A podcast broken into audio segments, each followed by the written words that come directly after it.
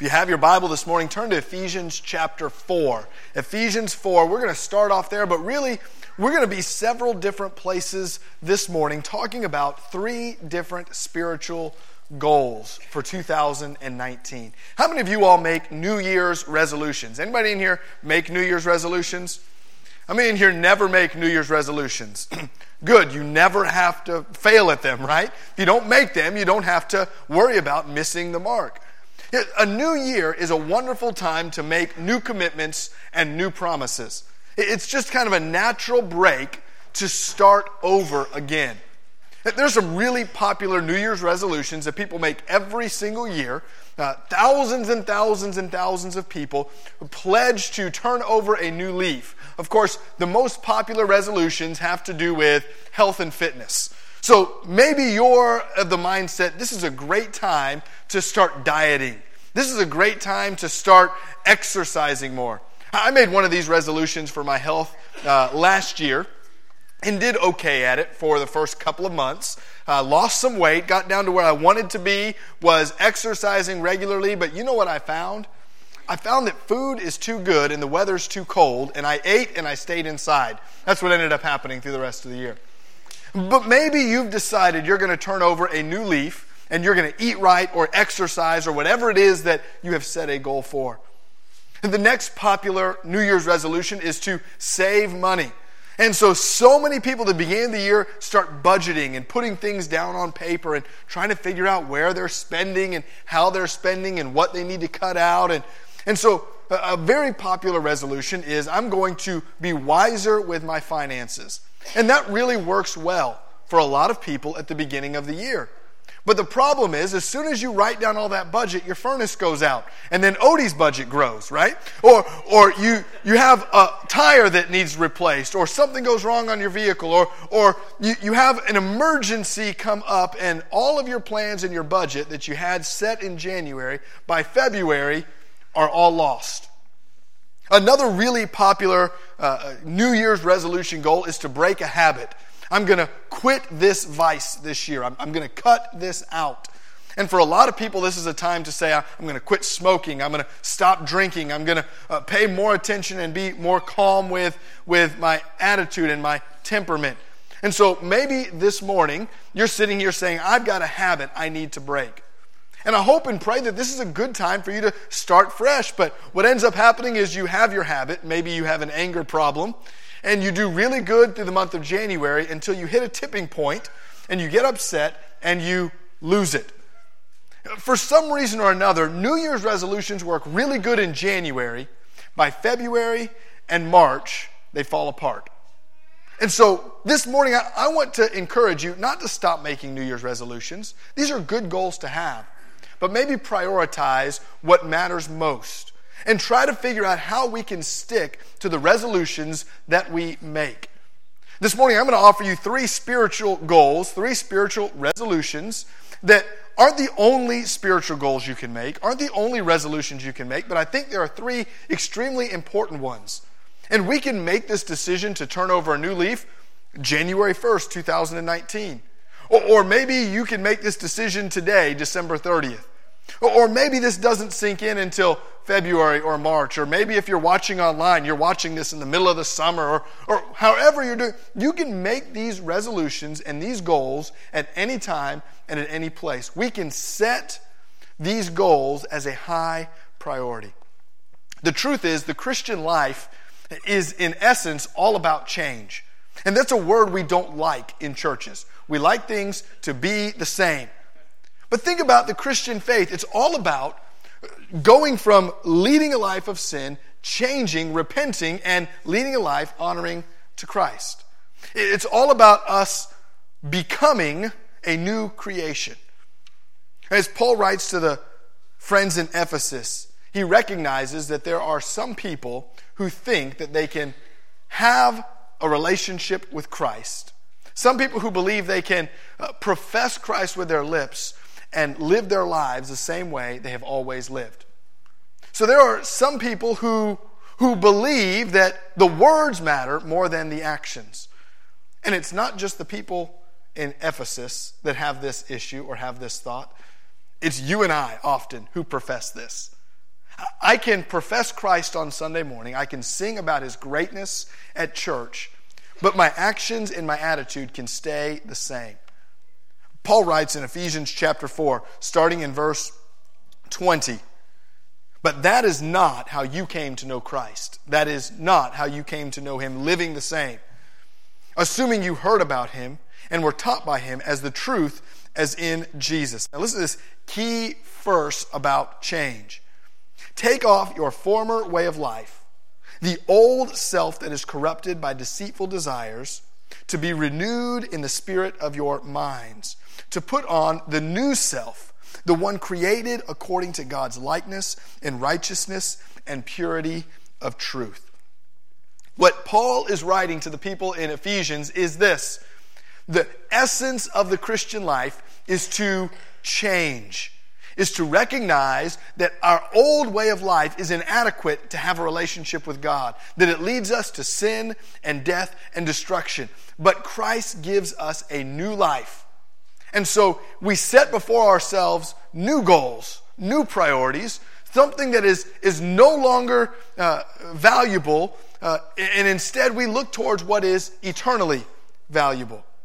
This morning, I've got three spiritual goals I want to share with you, and we actually have three different passages we're going to look at. We're going to be fairly brief in these, but I want you to contemplate which of these goals, maybe one or all three, that you want to commit yourself to from this day forward. The first, maybe extremely most important goal that we can set is to know God's Word more. To know God's Word more. This is phrased this way on purpose. Because for some of you all, to know God's Word more simply means to open it up and read it at some point during the week. It's to start a habit of, from time to time, reading Scripture. That's more than what you've been doing before.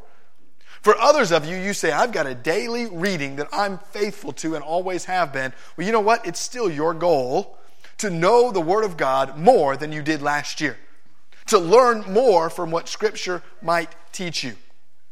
Psalm 119 is the longest chapter in the Bible. It's right smack dab in the middle of the Bible. If you open up to the middle of the Bible, you're going to be pretty close to this long 150 verse Psalm 119.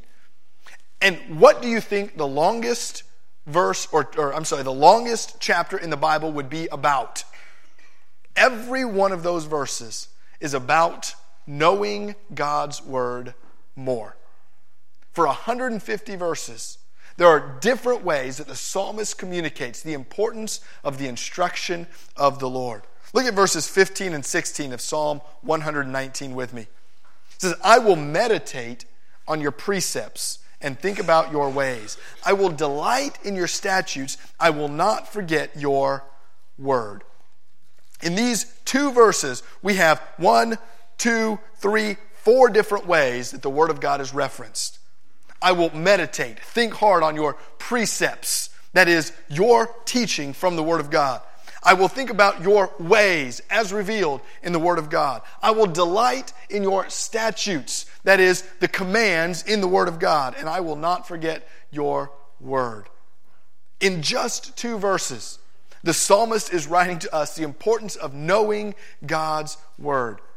Now, for 150 verses, he doesn't say the same thing over and over again. Instead, he gives us different ways that the Word of God changes and transforms your life. Now, we're not going to go through all 150 verses, but just as you start to read through, if you have Psalm 119 open this morning, or maybe write in your notes, look at it later. There are several different sections in Psalm 119. And in each one, there's a different emphasis on the importance of God's Word. We're not going to look at all of them, but, but just a few. It starts off in Psalm 119, verse 1, telling us that the Word of God will make us joyful or happy. Happy are those whose way is blameless and who walk according to the Lord's instruction, according to His Word. Has anybody ever told you that the Word of God will make you happy? That doesn't mean you'll always have good circumstances. That doesn't mean that everything will go well for you and you'll always have a smile on your face.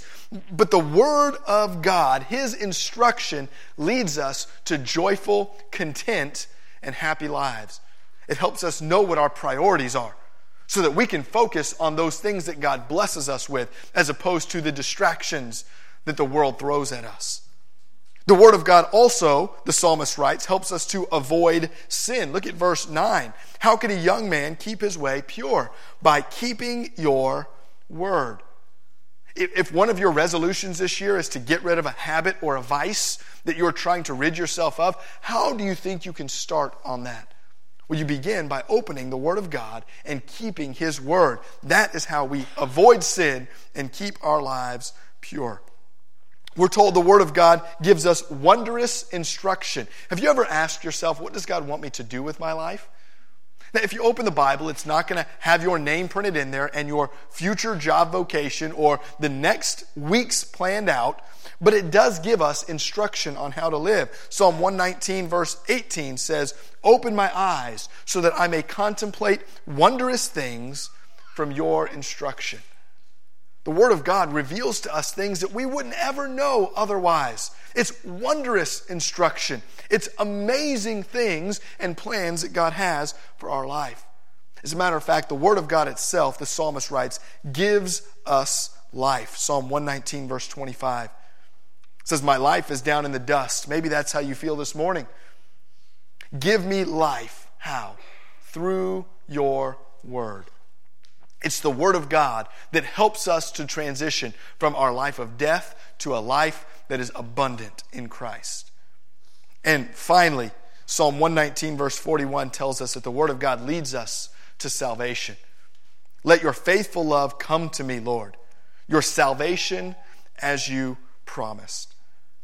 There are another 109 verses after Psalm 119:41, and I don't want to take up all of our sermon time. I challenge you to know God's word more. Go home and read Psalm 119 today. Ask yourself, how does the word of God change my life? What does it do for me? What benefits are, am I given through study of the Word of God? We are called to know God's Word more. And so, develop a plan this year. I, I suggest you have a reading plan. Uh, reading the Word of God is like anything else. If you don't schedule it, it doesn't happen. If you don't put it down on paper, if you don't have a plan of action, it's not going to get done. Have you ever gone to Walmart without a list? I have. It's not good. There was one time I was getting tires changed or an oil change. I can't remember what it was. And of course, it's only going to take 30 minutes, and you end up there for an hour and a half. And I don't have a list, and so I grab a cart and I'm walking all throughout Walmart without a list. 45 minutes later, I called Hannah and I said, Our cart is full, and we don't need any of this stuff. It's overflowing. And so I spent the next 45 minutes walking back through the store, putting things back on the shelf, you know? When you go without a plan, you get yourself in trouble. So my suggestion is to develop a reading plan. Now, now, you may say, last year I didn't read the Word of God hardly at all. Start off small. My suggestion is don't plan out the full year. Don't say, these are my 365 days of reading. If you do that, that's great. But if you're just getting started, plan out the week. Just say, this week I want to read a chapter a day. I tell people all the time start in the book of John. It's easy to read. You get to hear about the life of Christ. So just take a chapter a day. If you do that, that'll get you four weeks. There's, there's I'm sorry, three weeks. There's 21 chapters in John. And so you've got the next three weeks planned out. And if you miss one, if you've got the whole year planned out and you miss one, you go, I'm never going to catch up and you give up. If you miss one in John, guess what? You've only got three weeks scheduled, so you're a day after, no problem. Pick it up the next day and keep going. Maybe you don't want to start in John. Maybe you want some thematic readings. There's a great app, a great uh, resource that I want to share with you that, that offers literally thousands of Bible reading plans. I use it on my own uh, iPhone and tablet. So if you, or you can get on the computer and use it, it's, it's just an app called Bible. If you look for something called YouVersion, that's the company that makes it. But if you search your app store for a Bible app, it offers, there's a little click on the bottom, there's a little thing that says plans. And you can pull up all sorts of plans on marriage, on finances, on grief, on, on struggles, on joy. You can find plans that take you through the book of a Bible. You can find a plan that takes you through the entire Bible in one year. You can find long term plans and short term plans. And I'm here to tell you it doesn't matter which one you pick. Just get in the Word. Just start reading something. Make it your goal for 2019 to know God's Word more. If you need help finding a reading plan, you can come and see me after the service or contact me this week. I would love to get online, find you a simple plan to follow so that we can know more of God's Word. A second goal that we should have in 2019, not only to know God's Word more, but to share God's Word more. So make it your goal to share the gospel with somebody, anybody, just an individual. Every time I do a message on evangelism or sharing your faith, if you're like me, a person's uh, name pops up into your head. Maybe you're not like me, but because I just said that, now a person's name popped into your head. There's always someone on our mind who we know needs to hear the gospel message. We know they're not a Christian. We're confident in that. We have a relationship with them and we love them and we want to see them know Christ and grow in their faith. And God is calling you, because that name is in your head right now, to be the one to go and share the gospel with them. Make it your goal to talk to somebody about Christ. Now, again, do you set a goal of do it once a week, once a month, once a year? Let's just start off. If you've not shared Christ with someone in the last year, or maybe for some people in their entire lives, just make it your goal to get one person. Don't worry about putting a, a, one person per week or one person per month. That name that's in your head right now, make it your goal to share the gospel with them with urgency. That doesn't mean I'll get to it at some point. Realize that we are called to proclaim the gospel. Mark chapter 16, verse 15, Jesus tells us, He said to them, Go into the world and preach the gospel to all creation. There are people who need to know about the love of Christ. And Jesus is telling his disciples, and then 2,000 years later is telling you, you go into all the world and preach the gospel to all creation. All of the world is certainly the missionaries we support all over our globe, but all of the world is Crawford County or Robinson. All of the world is, is uh, your neighborhood, your workplace, your school. All of the world is where God has put you right now, and there is someone on your mind that God is calling you to share the gospel with.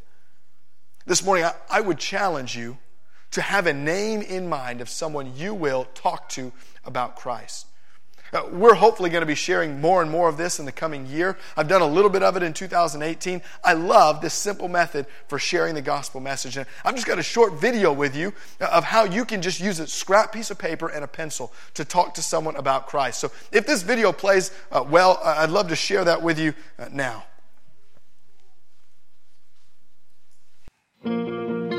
We live in a broken world, surrounded by broken lives, broken relationships, and broken systems. This brokenness is seen in suffering, violence, poverty, pain, and death around us. Brokenness leads us to search for a way to make life work. In contrast to this brokenness, we also see beauty, purpose, and evidence of design around us. The Bible tells us that God originally planned a world that worked perfectly where everything and everyone fit together in harmony. God made each of us with a purpose to worship Him and walk with Him. Life doesn't work when we ignore God and His original design for our lives. We selfishly insist on doing things our own way. The Bible calls this sin. We all sin and distort the original design. The consequence of our sin is separation from God, in this life and for all of eternity. Sin leads to a place of brokenness. We see this all around us and in our own lives as well. When we realize life is not working, we begin to look for a way out. We tend to go in many directions, trying different things to figure it out on our own. Brokenness leads to a place of realizing a need for something greater.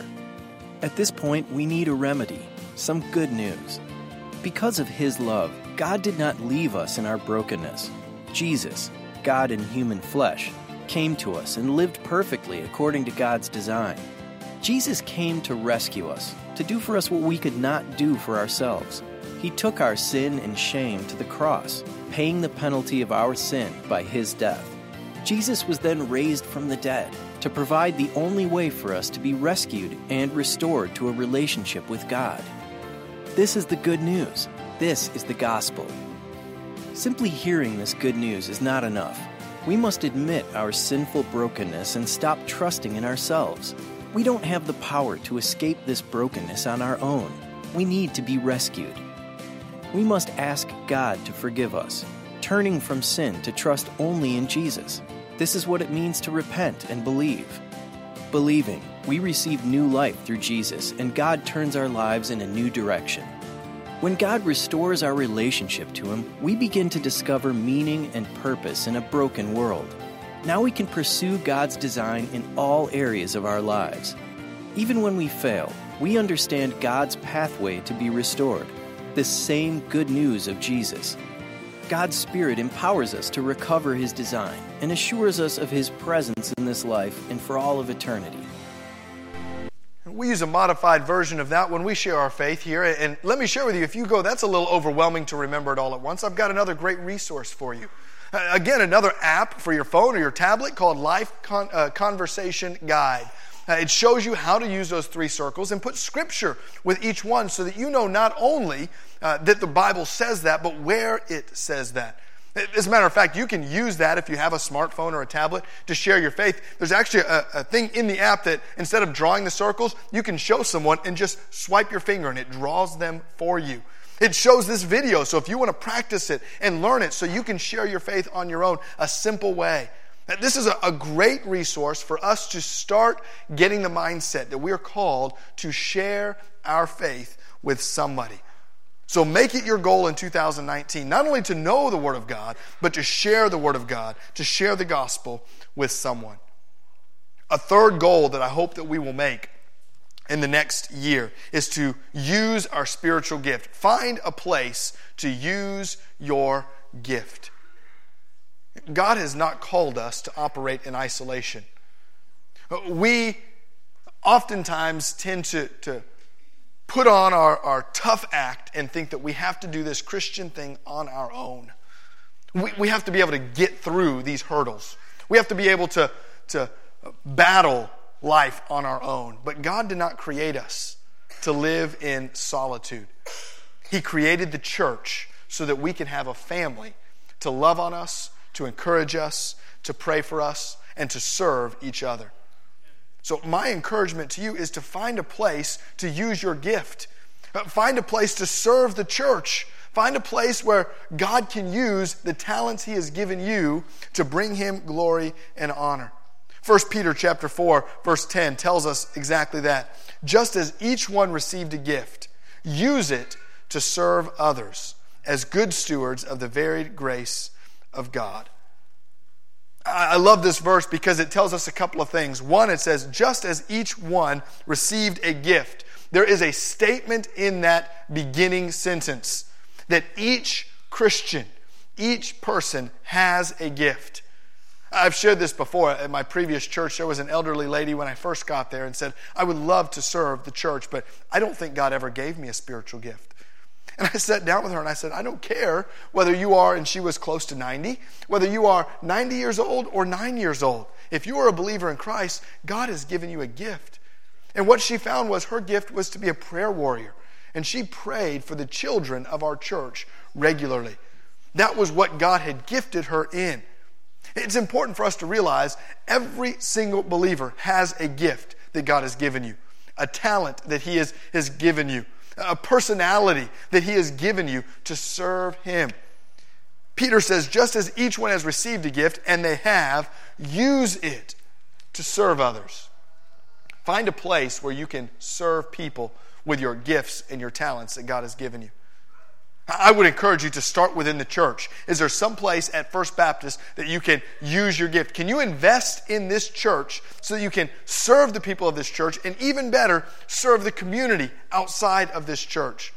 Can you be a part of a bigger family than just an individual? Can you be a part of a team that serves our world and shares the gospel with them? My encouragement to you would be to find a place to use your gift and to ask yourself, is First Baptist that place? Is this church that place? How am I plugged in and how am I serving? What am I doing to, to serve the Lord using the gifts and the talents He has given me? These are not the only three goals that you can set this year. They're not even the only three religious or spiritual goals you can set. But I believe they are three extremely important priorities we need to make in our lives to know the Word of God, to share the gospel with others, and to serve God using the gifts He has given us. Will you make a tangible effort, a tangible goal to grow in the Lord in 2019? Will you make it a priority to put God first, knowing His Word, sharing the gospel, and serving Him through His church? Let's pray together. Father, I'm thankful for your Word that teaches us how to live. I'm thankful for your gospel, which shows us salvation. And I'm thankful for your Spirit, which has given each believer a talent and a gift to use to serve you. Lord, we thank you for being a God who gives us good things. Lord, as we make plans, as we make goals, as we set resolutions for the coming year, let us make these three spiritual goals the highest priority to know you, to make you known, and to serve others. It's in your name we pray. Amen.